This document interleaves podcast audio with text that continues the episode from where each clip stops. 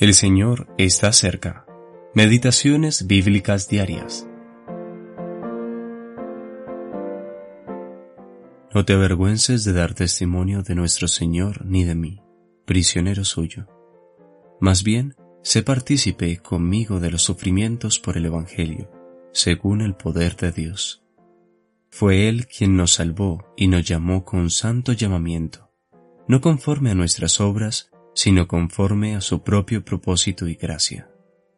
Segunda de Timoteo, capítulo 1, versículos 8 y 9. Versión Reina Valera actualizada 2015. La senda de los fieles en tiempos difíciles. El apóstol Pablo, ya anciano, le escribió a Timoteo, su hijo en la fe, para animarlo en los días difíciles que se avecinaban.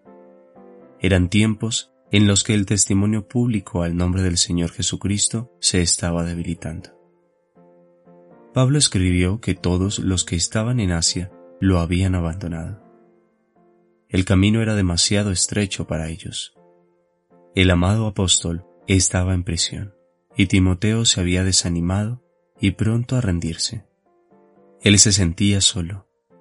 El don que había recibido necesitaba ser reavivado.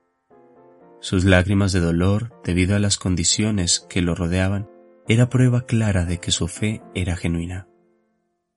Timoteo necesitaba ayuda. ¿Alguna vez te has sentido rendido? Quizás en tu mente y en tu corazón han surgido pensamientos como estos. ¿De qué sirve lo que hago? A nadie le importa.